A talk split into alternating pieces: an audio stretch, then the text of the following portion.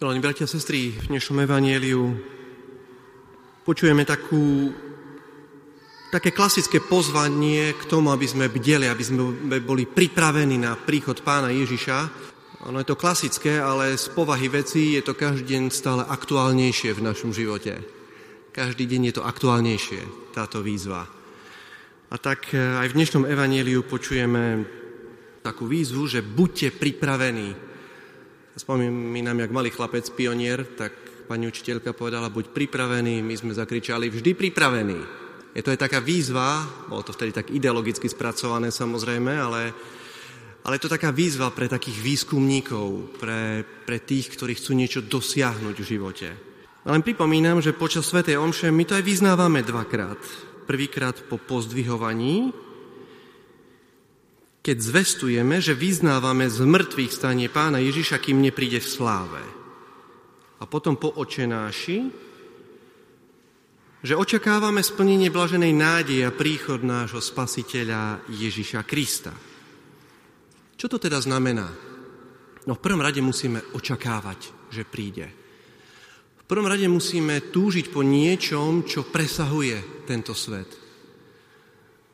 Komu stačí tento svet, kto po ničom inom netúži, určite takýto medzi nami nie je, pretože by tu nebol, ten, kto netúži po ničom viacej, než to, čo vidí okolo seba, drahí bratia a sestry, zabil to najlepšie v sebe. Túžba po nebi je to najlepšie, čo nosíme v našom srdci. Čo teda očakávame? No už opäť je to v dnešnom evanieliu napísané. Ten pán, ktorý príde, dobrou slú, ktorý ho očakáva, citujem, ustanoví ho nad celým svojim majetkom. Obrovské, veľké dedictvo mu dá. Nie len polovičku kráľovstva, mu dá celé kráľovstvo. Čakáme veľké dedictvo. Očakávame splnenie každej našej túžby. Už viac nemôžeme čakať, jak splnenie každej našej túžby. Dobrej túžby. Očakávame úplné šťastie. Očakávame ukončenie každej našej bolesti, Očakávame vchod na nebeskú hostinu, kde nám pán zotri, ako liturgia hovorí, každú slzu z našich očí. Každú slzu. Očakávame nášho spasiteľa, Boha, ktorý je láska. Musíme však byť pripravení na to, aby sme boli schopní prijať tento dar. Aby sme vedeli, čo s ním máme urobiť. A tento dar je láska samotná. Lásku očakáva ten, kto je disponovaný ju prijať Iným spôsobom ako láskou sa nedá láska prijať. Teda ten, kto miluje, očakáva príchod nášho pána Ježiša Krista. A opäť teda dnešné evanílium trvá na tom, čo my veľmi dobre vieme, len sa nám to nechce niekedy počúvať, že nevieme ani dňa, ani hodiny, že to môže byť hocikedy. Myslím, že aj keď pozeráme správy, aj toto leto určite sme si všimli, že bolo niekoľko veľmi nečakaných, nepríjemných dopravných nehôd, alebo nejaká nehoda, nejaká tragédia v Tatrách, nejaký horolezec možno príde o život, alebo povodeň niekde bude. Deň predtým nikto ani, ani len, ani na umne prišlo, že to môže byť jeho posledný deň v živote. A dnešné evanílium nás teda pozýva k tomu, aby sme boli pripravení.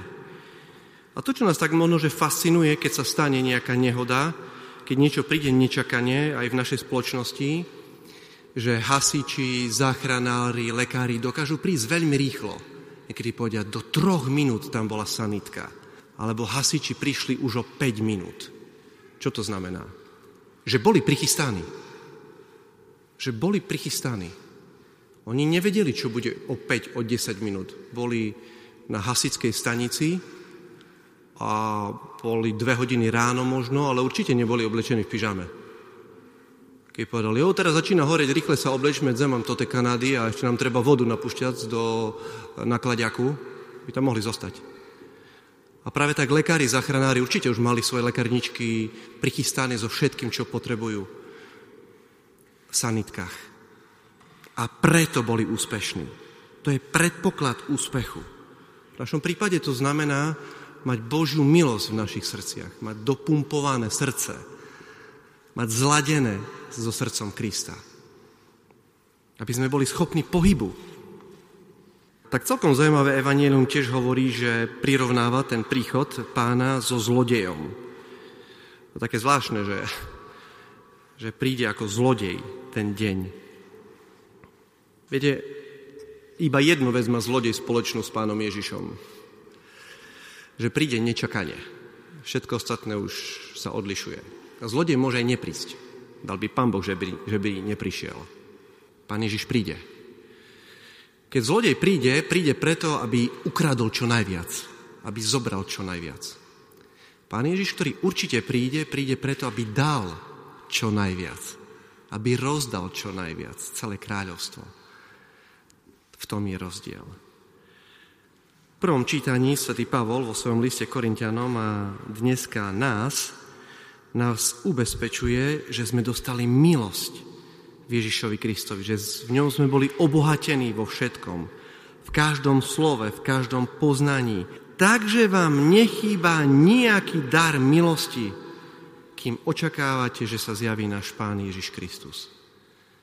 Že už máme všetko.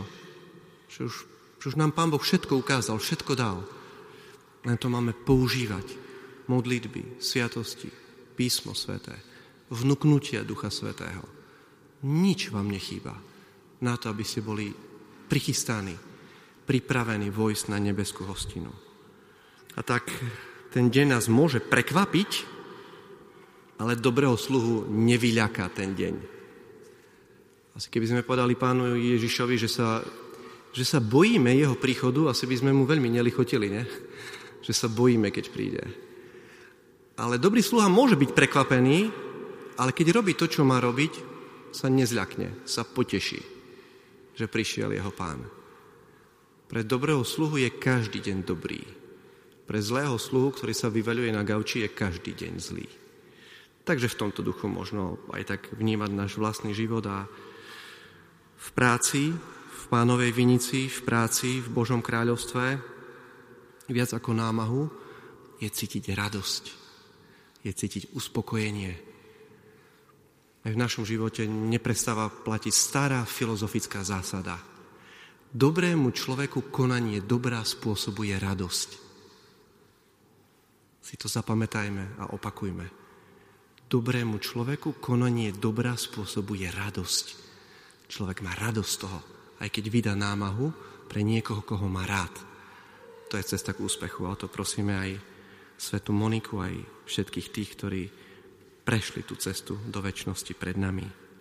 Amen.